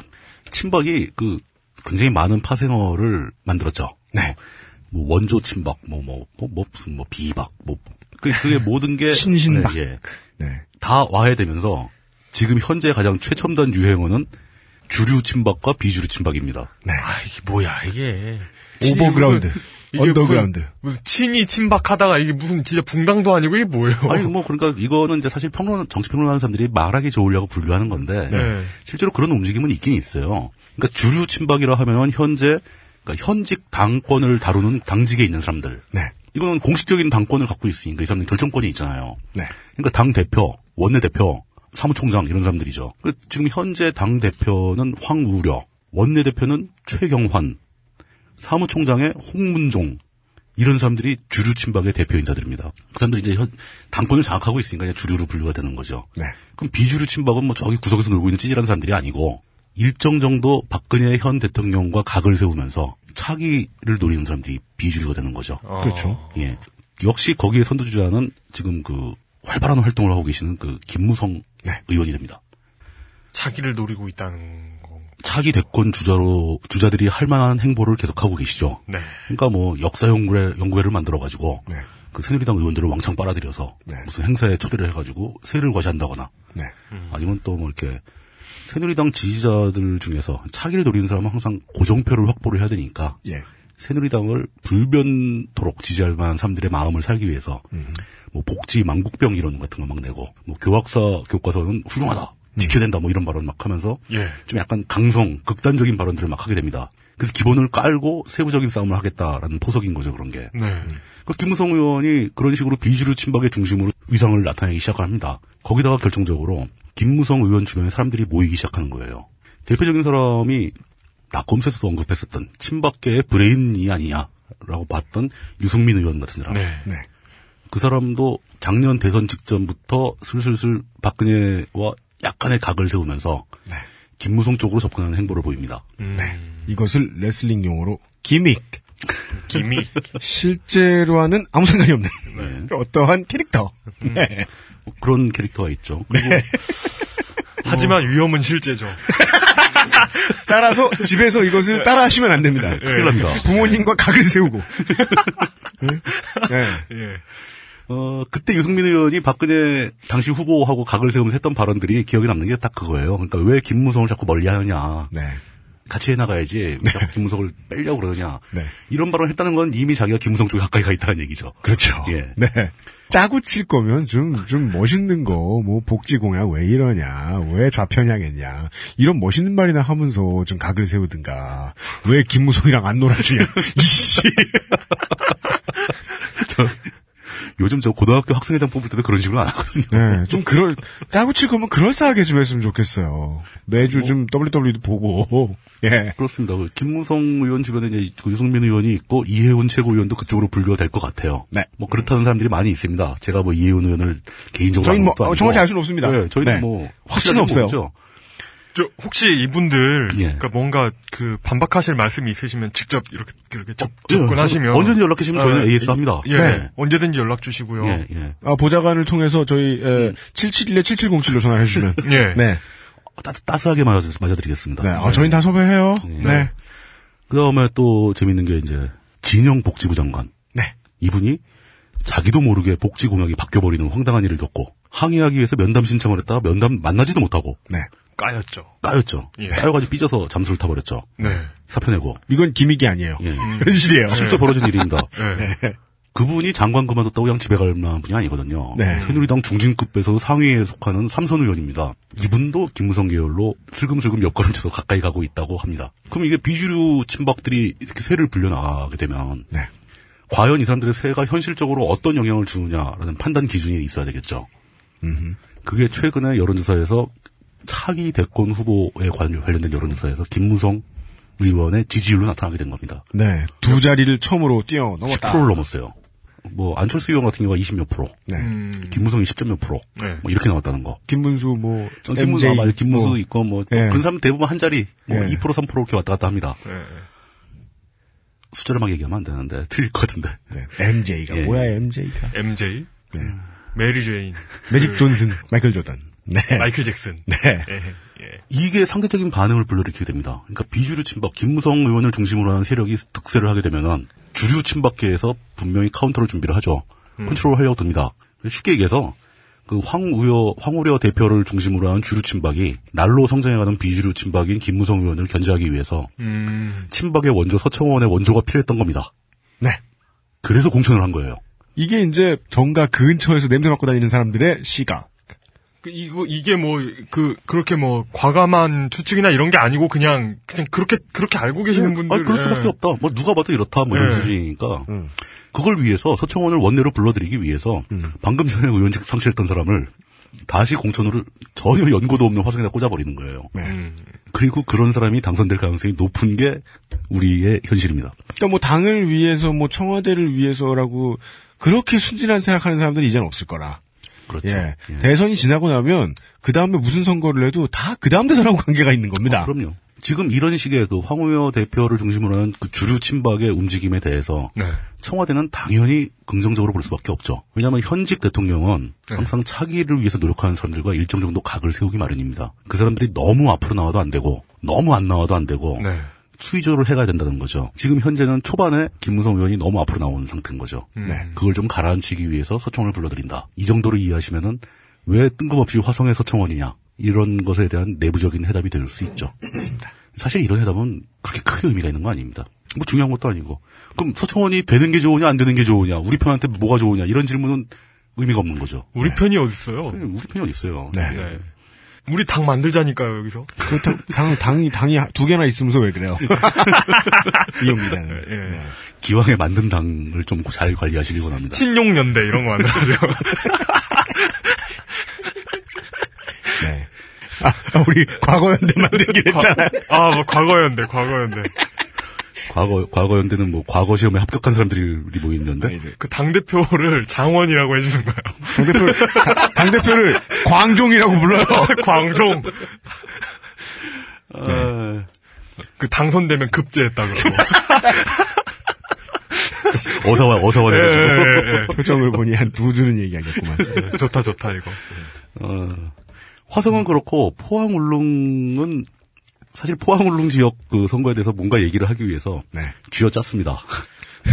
사실 포항에 대해서는 애쓰셨습니다. 포항에 대해서는 그 재보선이 문제가 아니고 네. 그러니까 방송 나갈 시점으로는 이미 과거가 됐겠지만 그렇죠. 당장 내일 있을 FA컵이 더 흥미로워요. 포항에 관해서는. 그런 식으로 얘기하면 포항 지역의 그 유권자 여러분들에 대한 신뢰가 될 수도 있어요. 그분들한테 중요한 문제일 수도 있습니다. 아 그렇죠. 예. 근데 뭐 당선 가능성이 너무 뻔하기 때문에. 그러니까 네. 일단 또 야권이 이제 그 통합진보당이 후보를 내면 실질적인 완전한 야권 연대는 이제 불가능해졌기 때문에. 그렇죠. 네. 야권 후보 둘 나옵니다. 그대로. 예. 예. 우리가 이제 내년 지자체에서 볼 그림을 미리 보여줍니다. 지금 화성시하고 포항 남구 울릉군이 그렇죠. 예, 통합진보당 후보 하나, 민주당 후보 하나 이렇게 나오고요. 예, 화성시도 마찬가지입니다. 예. 네. 통합진보당은 꾸준히 후보를 낼 겁니다. 네. 그 조직은 그 후보를 램으로써 살아가는 조직이기 때문에. 아, 뭐 어느 당은 안 그렇습니까? 많은 필요 없습니다. 네. 여기서 이제 제가 포항울릉과 관련해서 한 가지 이제 뭐랄까 정치판을 바라보는 관점, 뭐 정치계를 이해하는 관점 중에서 작은 거 한 가지 설명드리고 싶어가지고 그걸 짜내왔습니다. 그럼 설명해 주시고 싶었던 게 아니네요. 아니, 전 진작부터 설명을 한번 해드리고 싶었는데 네. 이런 거 할 만한 자리가 거의 없죠. 질문은 네. 그겁니다. 그 포항울릉 같은데 특히 야권 후보로서 당선 가능성이 거의 전무한 지역인데 왜 매번 돈을 갖다가 거액을 날리면서 출마하는 사람들이 있는가? 네. 그 사람들은 도대체 무슨 생각으로 거기서 정치를 하는 건가? 이런 거에 대해서 한번 생각해 보신 적이 있는지 여쭤보고 싶은 거죠. 나름대로 그게 어떤 메커니즘을 가지고 그 사람들이 그렇게 출마를 하는가를 설명드리고자 하는 겁니다. 일반적으로 그냥 거의 모든 지역에서 총선에 그러니까 국회의원 후보로 출마했다가 낙선을 하게 되면은 네. 해당 지역 지구당 옛날 말로는 지구당이죠. 요즘엔 지역위원회 운영위원회라고 하는데 그 지역위원회 위원장이 됩니다. 그 사실 그 지역구 내에 민주당이면 민주당 세력 지지자들을 엮을 수 있는 중심축으로 자리 잡게 되는 거죠. 그럼 그 지역의 그 지지자들은 임기 4년 동안 네. 현직 의원도 아니지만 그 사람을 중심으로 모여서 매사를 다 그 활동을 하게 됩니다. 그게 포항 같은 경우는 굉장히 세가 약하겠죠. 네. 그래도 보통 지역구가 인구가 20만, 30만, 뭐 15만 이렇게 되니까 그 중에 몇백 명, 몇천 명은 모여요. 아무리 미약한 정당이라도 심지어 통합진보당이라고 해도 그 지역의 활동하는 지지자들이 최소한 1, 200명은 됩니다. 진보당 정의당이라고 하더라도 이 지역의 지역구에서 주로 1층에서 자영업 하시는 양반들은 후보들 다 압니다. 아, 그럼요. 다 네. 알죠. 네. 네. 네. 그런 사람들이 모일 수 있는 공간과 어떤 그 조직이 필요한 거예요, 사실은. 네. 보통 그 역할을 그 지역의 운영위원장들이 하게 됩니다. 네. 제가 사는 동네에서는 네. 우리 지역구 국회의원의 자전거가 그 일을 해주는데요. 그러니까 국회의원 네. 사무소가 예. 사실 그 어른들 기원 같은 예. 그 비슷한 분위기 나잖아요. 다 가면 이제 맨날 할 일 없는 사람들이 모여서 놀고 있고. 예. 여러분 그냥 가보셔도 돼요. 그냥 들어가도 됩니다. 들어가면 되게 좋아합니다. 그쪽에서. 네. 예. 어이구 젊은이들을 당원이 되고 싶다고 한번 예. 말해보세요. 그 내가 지금 당장 다방 커피가 한 잔 마시고 싶은데 예. 어디 갈 데 없나? 그러면은 국회의원 사무실 들어가 보세요. 조심해야 될 건 보따리를 싸가면 경계해요. 진짜. 아니, 49회를 참조하시네. 예, 예. 예. 맨손으로 쓱 들어가서 예. 당원이 되고 싶어서 왔습니다. 그럼 거기 있는 사람들이 일제히 서가지고 기립박수 쳐줄 겁니다. 예. 여러분 체험 수기를 기다립니다. 예. 네. 진짜. 네. 근데 국회의원 사무소 정도면 이제 국회의원은 그런 사무실을 운영할 만한 뭐가 되죠 또 사실. 네. 세비도 나오고 지역에서 이제 후원금도 많이 들어오고 후원금은 네. 공식적으로 거둘 수 있으니까 의원은. 그런데 떨어진 낙선한 위원장도 그런 역할을 하게 되는 겁니다. 자기가 돈이 있으면 그 번듯한 사무실 한 개 없고 돈이 없으면 허름한 사무실을 얻게 되는 거고 그 사무실 운영비를 자기가 부담을 해야 되겠죠. 뭐 당비를 걷기도 합니다. 미약하나마 거치긴 거쳐요. 또 그리고 언제 이 사람이 당선될지 모르기 때문에 지역 유지들도 이 사람한테 관심을 가집니다. 그렇게 꾸준히 활동을 하게 되면은 그 사람을 중심으로 모든 이 당의 일이 돌아가게 되고 네. 그러면 지역에 있는 지자체 사람들, 지자체 공무원들이나 지역에 있는 지역 유지들이나 다 이 사람한테 관심을 갖게 됩니다. 무시할 수가 없어요. 왜냐하면 지자체에서 무슨 행사할 때도 항상 정치적 중립성을 가져야 되기 때문에 현직 의원을 초대했다. 그러면 그 상대당의 운영위원장도 같이 초대를 해줍니다. 그러니까 반쯤은 현직 의원 행세를 하고 다니게 되는 거예요. 그런데 이게 그러니까 당선 가능성이 높은 지역일수록 이 운영위원장 되는 것도 경쟁이 치열합니다. 당연합니다. 그러겠죠. 예, 쟁쟁한 사람들이 막 덤벼요. 네. 저거 만드는 거랑 똑같습니다. 교회 만드는 거랑 똑같죠. 네. 근데 당선 가능성이 희박한 지역일수록 운영위원장 되기가 되게 쉬워요. 네. 아무도 안 하려고 들거든. 가능성이 없으니까. 그냥 심지어 사무실 한 개만 내놓고 간판만 달고 사람들 만나러 다니면 금방 위원장 대접을 받습니다. 그렇기 때문에 당선 가능성이 희박한 지역에도 항상 이런 사람들이 존재하는 거죠. 이게 어떤 재밌죠, 여러분? 시니어 결국 어디가나 정치하는 놈이 있을 수밖에 없어요. 그 시니어 창업에 대한 좋은 창업 정보죠. 네. 괜찮은 창업 아이템. 네. 그러다가 아무리 이제 당선 가능성이 희박한 지역이라 하더라도 네. 중앙 정치에서 무슨 이변급 사건이 한번 벌어지면은 네. 갑자기 우리 지역구에 쟁쟁한 4선 의원이 날아갈 수도 있어요. 그죠? 그러다가 그쪽에서 뭐 어리뻥한 놈이 하나가 이제 후보로 나오게 되면은 네. 주술 수도 있습니다. 네. 이 정도면 거의 로또급 수확이 되는 거고. 네. 그렇지 않더라도 상황은 언제든지 바뀐다는 거죠. 네. 예를 들어 전에 강원도지사 때 네. 불법 선거 운동했잖아요. 네. 그럴 경우에는 빵 뜨는 거 아니에요. 자기가 당선이 안 되더라도. 네. 엄모 씨요? 그러니까 민주당 거기 지역 사람들. 네. 이건 좀 이제 약간 그런 면이 있는 얘기인데 더 중요한 건 그 해당 지역의 지역 운영위원장이 네. 그 지역에서 벌어지는 지자체 지방선거의 후보자들을 선정하는 데 관여를 합니다. 네. 그러니까 최소한 시의원급들보다 한 수 위가 되는 거예요. 그렇습니다. 물론 그만큼 활동을 해줘야 그게 되는 거죠. 야, 이거. 시의원급보다 못하면 그 시의원급들이 그 자리를 차지하겠죠. 네. 이거 재밌네. 이거. 예. 거기 들어간 사람들이 설마 놀겠느냐. 그 사람들은 발이 땀이 나도록 뛰어다닙니다. 따라서 시의원들은 거의 코 언저리 저기 밑에 그렇죠. 있을 수밖에 없다. 그러니까 그 운영위원장을 지역에서 차지하고 있다는 거 네. 대단한 일이죠. 네. 근데 맨날 나가면 집니다. 맨날 나가면 칩니다. 그리고 누구 큰 사람 들어오면 못 나갑니다. 꾸준히 하죠. 그리고 네. 그것도 있어요. 누구 이제 위에서 누가 때려 꽂히거나 네. 거물급이 내려온다. 이 사람은 분명히 그때까지 그 지역을 지키고 있던 운영위원장한테 최대한의 예우를 해줘야 됩니다. 네. 네. 그 사람의 의견을 따라야 되고 네. 그 사람을 통해서 사람들을 만나야 되고 네. 할 수 있는 거 다 해줘야 됩니다. 그럴 수밖에 없죠. 네. 자기 지역 텃밭이니까. 그렇죠. 예. 여기서 할 수 있는 거라는 건 그 사람의 텃밭에 흠이 안 가게 나는 금배지만 뽑아가지고 가. 그렇죠. 조용히 그림을 만들어야 된다. 그러니까 나는 어쩔 수 없이 여기 와서 금배지를 달아야 되니까 네. 실무나 이런 건 당신이 다 알아서 해주고 네. 내가 당신에 대한 예언 다 해주겠다. 나 무슨 일 생기면 다 대기 이 자리. 그렇죠. 예. 만약에 내가 뭐 원내대표라도 들어가게 되면은 다음번 공천은 반드시 약속하겠다. 예. 정도까지도 약속하고. 그러니까 금배지만 중요한 거 아닙니다. 일반인들이 보기에는 금배지를 달지 못하면 다 백수 같아 보이는데 네. 그 지역에서 그렇게 위원장하는 분들도 상당한 수준에 올라가 있는 정치인들이에요. 네. 그러니까 비례대표로 맹활약하다가 공천 떨어지는 분들 있잖아요. 네. 그렇죠. 이런 게 무슨 당내에 비리가 있고 이래서 그런 게 아니라 이런 지역마다 이런 네트워크가 다 있는 거예요. 쟁쟁한 사람들 다 있어가지고 승부에서 밀리는 거예요. 그냥. 우리 딴지에 많이 들락날락하시는 훌륭한 정치인 전 의원 생각해 볼까요? 김진애 의원. 공천 떨어졌어요. 또 밀리죠. 노냐? 열심히 하시잖아요, 뭐. 마포울의 노웅래 의원 지역구죠. 아, 그렇죠. 맞아. 굉장히 열심히 활동을 하셨어요. 네. 근데 그럼에도 불구하고 노웅래 의원 같은 사람이 밀리는 거예요. 네. 근데 그렇다고 해서 뭐, 비례대표일 때 뭘 못했느냐? 아니잖아요. 김재홍 교수님. 네, 그분도 그렇지. 예.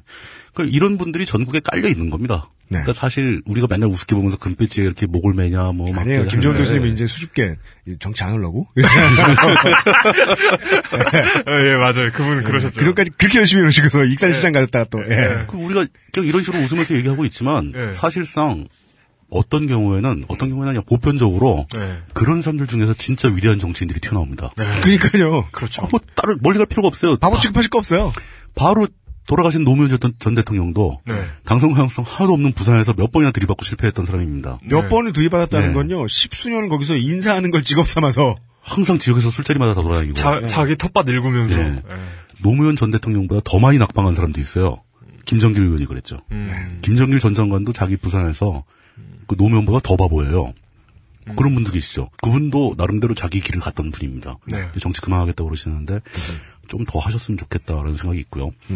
그러니까 그런 사람들이 그냥 흔한 뭐 룸펜들 백수들이 아니에요. 네. 그렇게 보이죠. 예, 그렇죠. 예. 그러니까 그 포항 같은 데에서 난데없이 전혀 민주당 사람이 아무도 없을 것 같은데 누가 쓱 나와서 후보가 됐다. 네. 아, 저 사람도 최소한 10년 정도 저기서 뒹굴뒹굴 했겠구나. 이 사람, 그러니까 예. 이거죠. 박명재 포항남구 새누리당 이번 후보는 정치 데뷔를 열린우리당에서 한 사람입니다. 예. 열린우리당 경북도지사 후보 공천이 됐었어요. 예. 그때 그냥 뭐 쌩하고 졌죠.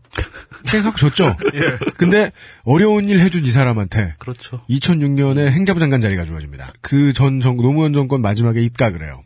2008년까지도 그 자리를 유지를 하고 있다가 이제 정권 바뀌면서 나온 다음에 예. 계속해서 어디 들어갈 데 없나 보시다가 이제야 자리를 얻었어요. 네. 그게 새누리당 국회의원 후보죠. 그렇죠. 네.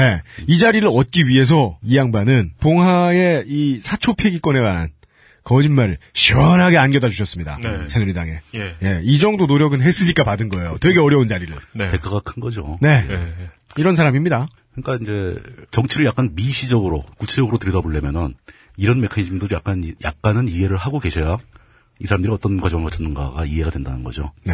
하늘에서 떨어지는 사람은 아무도 없어요. 네. 예. 그리고 이게 요번 그 선거에 대한 얘기는 다입니다. 정말 아무것도 없네요. 네. 자, 아무리 지어짜도 더 이상 스토리가 안 나와요. FA컵 얘기를 할까요, 이제? 네. 그런데 네. 전 이 얘기를 구상하면서 사실은 더 하고 싶었던 얘기가 그겁니다. 우리가 지금 뭐 화성에 누가 나오고 뭐 지역구가 몇 개로 줄어들었고 뭐 이런 얘기 아무리 하고 네. 뭐 당선 낙선 결과가 어떻게 되고 그 사람들이 누군가 어떤 사람들인가 이런 얘기 아무리 해도 이거는 선거라는 하나의 그 승패를 가르는 게임의 내용과 게임의 결과에 대한 얘기잖아요. 네. 근데 우리는 정작 중요한 걸 항상 잊어버린다는 겁니다. 정치에 대해서 얘기를 할 때 더 중요한 것은 그 게임이 진행되는 경기의 룰이죠. 룰이 잘못되어 있으면은 공정한 결과가 나올 수가 없는 거죠. 단적으로 얘기해서 지금 현재 우리나라가 갖고 있는 시스템, 공직선거법이나 정치자금법 이런 게 완벽한 시스템은 절대 아닙니다. 평소에는 이런 거 생각하기 귀찮잖아요. 네. 선거철이 다가오면 그래도 정치에 관심이 높아지니까 바로 그때 그런 생각을 해보면 좋지 않을까. 네. 오늘은 3부작 예. 그리하여 예 잠시 후 광고를 듣고 돌아와서 선거의 룰에 대한 이야기. 지금까지는 관심이 생길래야 생기기가 힘든 두 자리짜리 선거구 이야기 잠깐 드렸고요. 예. 앞으로 모든 전국 선거에 다 적용될지도 모르는 선거의 룰에 대한 이야기를 풀어보도록 하겠습니다. 딴지 라디오입니다.